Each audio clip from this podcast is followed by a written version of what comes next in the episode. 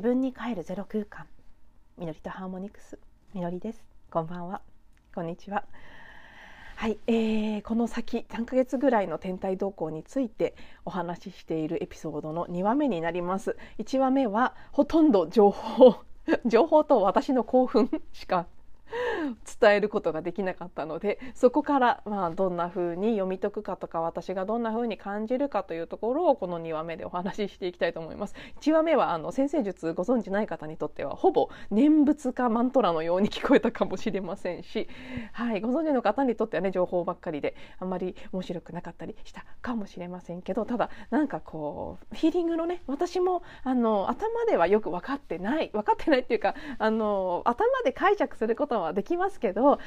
左脳的な頭での解釈以上に感覚でうわーっていうのがすごい来てるんですね 今回に関しては。なので根拠を探そうと思えばできますけどそういうことよりももうほんとフィーリングでやだもうすごいっていう感じになっているっていうことでその感覚こそを一番お伝えしたいっていうところなのでこれ以上ね何か話す必要があるのかどうかもよく分かりませんがでも一応なんとなく自分なりに言語化してみようと思います。あの話すことまだ全然決まってないので半分ぐらいチャネリング半分ぐらいもうほんと直感のままにっていう感じで今から自分も何が出てくるのかなって思いながらお話ししていきます。え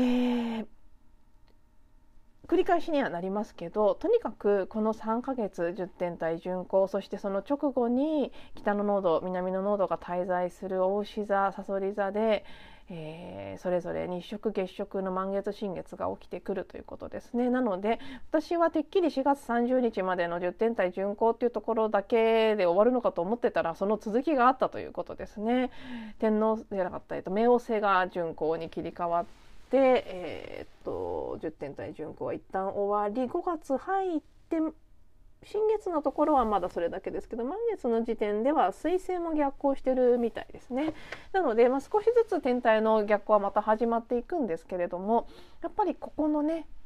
巡行3ヶ月間の巡行期2ヶ月半ぐらいかの巡行期間の最後の地点を過ぎてすぐのところに日食月食満月新月があるというところは結構大きいなと。でそこにある意味今のテーマをある部分では象徴している北の濃度南の濃度と同じサインでそれが起きてくるっていうことですね。何か本当にその北の濃度南の濃度っていうのは過去のカルマのこう映し出された部分っていうところもあるんですね。なので個々人のバースチャートで見ればその自分その人それぞれのそういったなそういったなってなんです。ね？ねあの何言ってるのか分かんなくなってきましたね。そういったなってなんだっていうところなんですけどそういったねあの現世に持ち越されたいいカルマ悪いカルマみたいなあんまり私はそういう言い方するの好きじゃないですけど一般的にそういうふうに読まれていることが多いのであえて言うとそういういいカルマ悪いカルマみたいなものが現れてくる場所なんですね。でそれは個人のバースチャートで見たらそうですけど私たち人類全体が体験している今の天体の図で見た時にそこに北の濃度南の濃度があるっていうことはですよ。人類全体の過去過去の、まあ、そう生まれ変わり破壊と再生のさそり座の位置で最後の皆既月食の満月がない、えっと、満月ですねが来るというところ。でそこに今のね、北の濃度南の濃度があるっていうところですごく本当にその過去の扉が閉じて新しい時代が本当に開いていくっていううん意味合いは強いんじゃないかなというふうに感じています。そしてこれもねいつも聞いてくださっている方にとっては繰り返しになりますけどもう2000まあこれはねどこがっていうのもいくつもいくつもポイントがあるので限定しきれないです。2000年ぐらいから大きな時代の変化の流れは始まっていて2012年がかなり重要な転換点だったというふうに多くの場面で語られている。そしてそこから今までっていうのはこの20年ぐらいっていうのはどんどんもうすでにエネルギーのレベルでは新しい時代に切り替わっているんですけどそれが現実レベルにどんどん現れてきて現実が書き換わっていくっていう流れが起きてきている。特に2020年21年っていうのは皆さんもご存知の通りコロナ禍が一つ大きなこととしてあって世界中であった。これはもうね部分的に地域的に何か病気が流行ったりすることはあってもですよ。これだけ世界規模でまあ本当の実態は何なんだっていうところは一旦脇に置いておいて現象としてはの世界を動かす揺るがすような変化が起きている。そこで本当に新しい時代へとシフトしていくそれを促すような揺さぶりっていうのが誰にとっても来ているその中でいろんな形で各自がバージョンアップをしてきたもうね、各自が変化してそしてそれが集合意識に反映されて人類全体で大きく新しい時代の在り方生き方存在としてどんどんどんどんシフトを続けてきていたのがこの2020年21年の2年間ででこの2022年っていうのはもう本当に20年21年っていうのはどっちかっていうと準備的な意味でのどんどんどんどんシフトアップバージョンアップしてきたどんどんどんどん OS が新しくなっていくみたいな感じですね。でもうこれでもかこれでもかっていうぐらい新しいバージョンアップができ出てきてそれを、まあ、その人それぞれの選択もありますけど集合意識レベルではみんなで体験してきた。でこの2022年特に今この時期ですね私は先月からねこの立春にかけてがピークでしたけど今もっか体調崩されてって方も周りに結構いてまだこのね多少の時差はあるんだなっていうふうに認識してますなのでまあ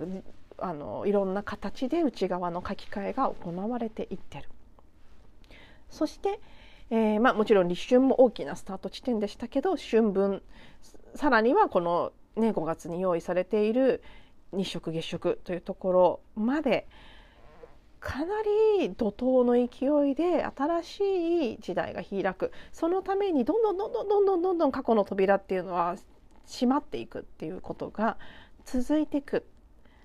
でそれの過去の扉を閉めるために個人レベルでも集合意識レベルでももういらなくなった古いものを一回浮き上がらせてそれをしっかり見て弔って終わらせて浄化していくっていうことが必要それは、まあ、いろんな形で社会的にも個人的にも出てくると思います大小さまざまな形があると思いますけどいろんな形で終わらせていってでそれがもう本当に生産されて生まれ変わりましたっていうタイミングがこの5月にあるさそり座の満月5月16日になってくるんじゃないかなっていうのが、まあ、私の今この星天体の動きのねあの1話目でお話しした情報を踏まえてみるとやっぱりすごくそんな風に見えてきます。そしてそこに向かっていくのに今言ったようにいろんな過去のもういらなくなったものを重たい周波数のものですね。いろんな恐れや疑いや自己価値の低さや、まあ、もう本当さまざまなものを浮き上がらせて手放していくんですけどそれを最後本当にお掃除するために手伝ってくれるのがどうもこの火星金星の交わりで男性性女性性パートナーシップというところ。で誰にとってもパートナーシップっていうのは自分の心の闇が一番出てきやすい部分でもありますからまあ、いろんな形でそこと向き合うことを多くの人が体験していくだろうなと実際面白いんですけどここ数日立て続けに友達とか身近な会った人からパートナーシップの悩みを聞くことがあったんですね。簡単に言うと女性側からの男性への不満です。旦那さんやパートナーへの不満でそれに対してこうすごくモヤモヤしている話を聞くっていう場面が続いてああこれもう完全に出てきてるなってその、ね、2月は火星金星はヤギ座のサインで一緒に過ごしていますけどすごく現れてきてるなって思います。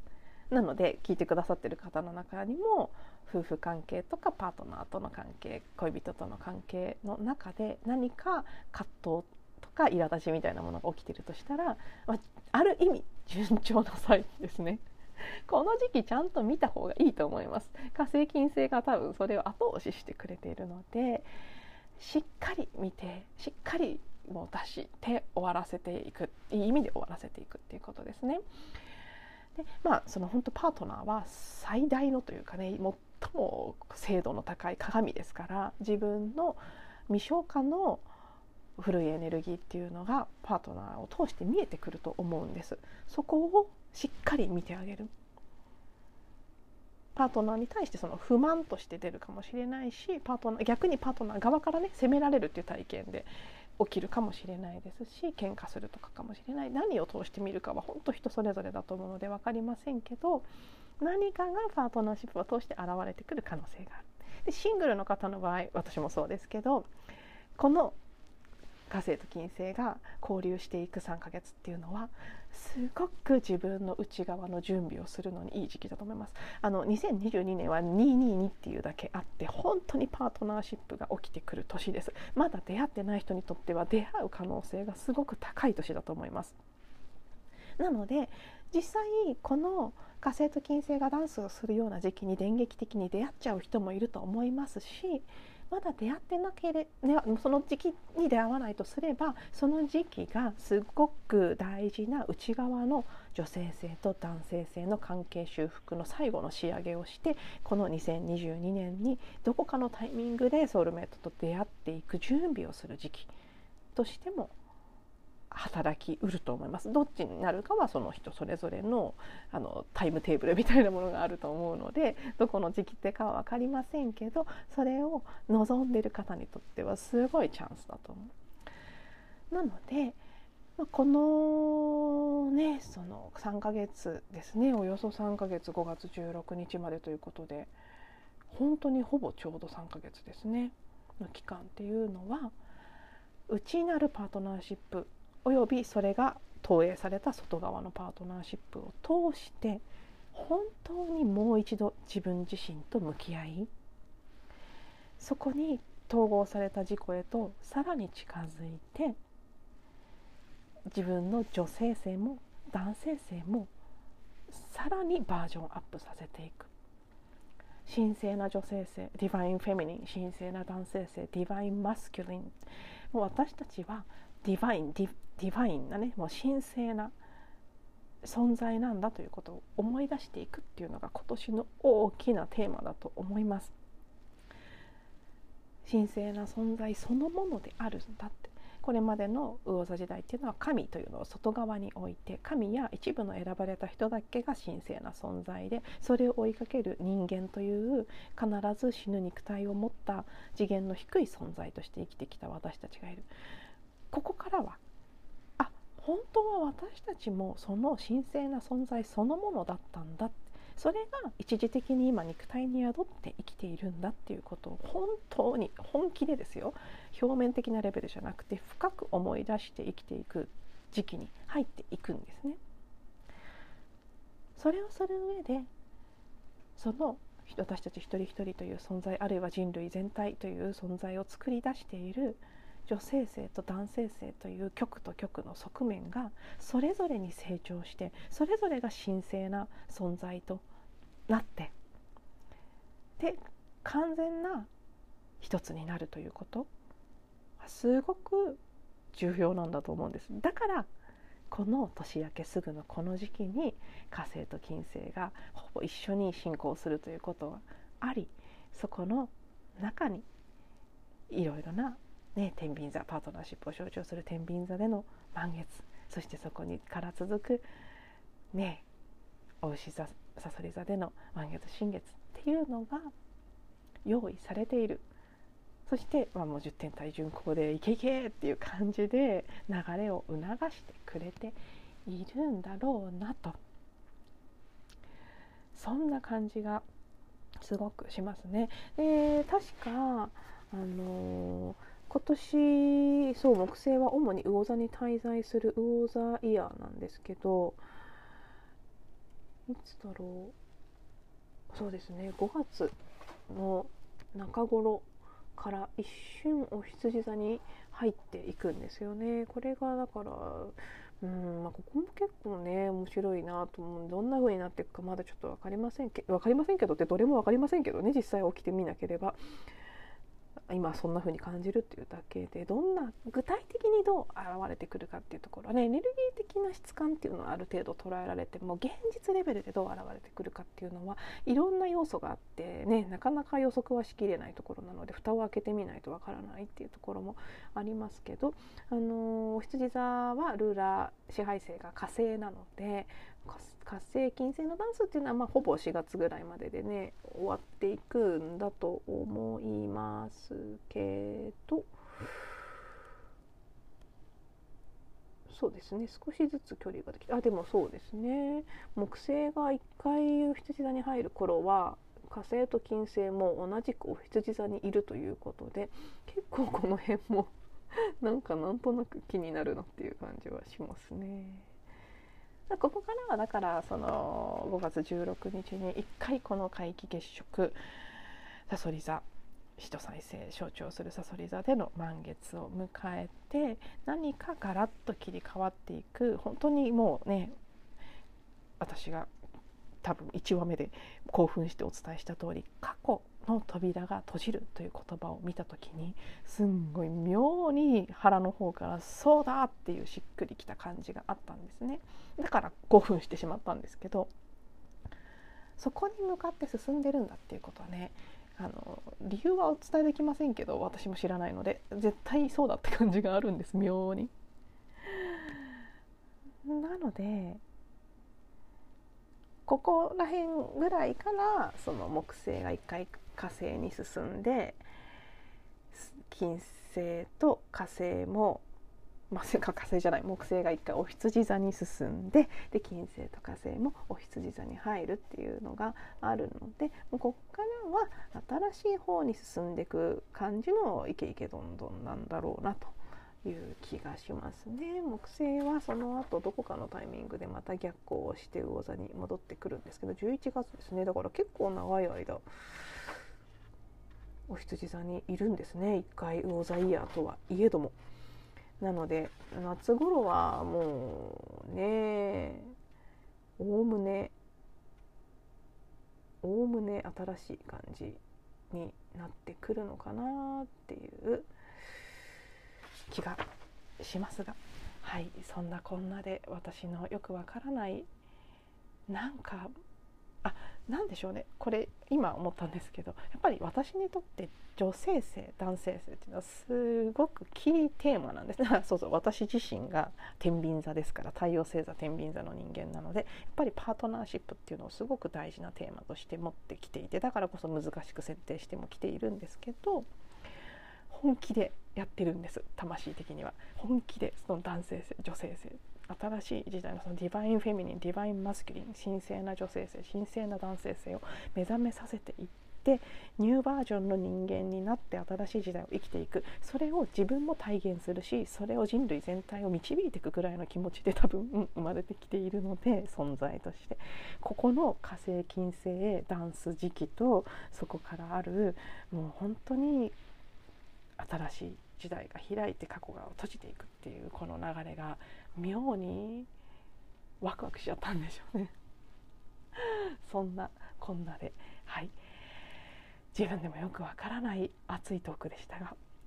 最後まで聞いていただいてありがとうございます。なんかお付き合いいただいてありがとうございますという感じがしますね。分かりにくい部分も多々あったかもしれませんがなんとなく雰囲気で楽しんでいただけていたら幸いです。では最後まで聞いていただいてありがとうございます。また次のエピソードでお会いしましょう。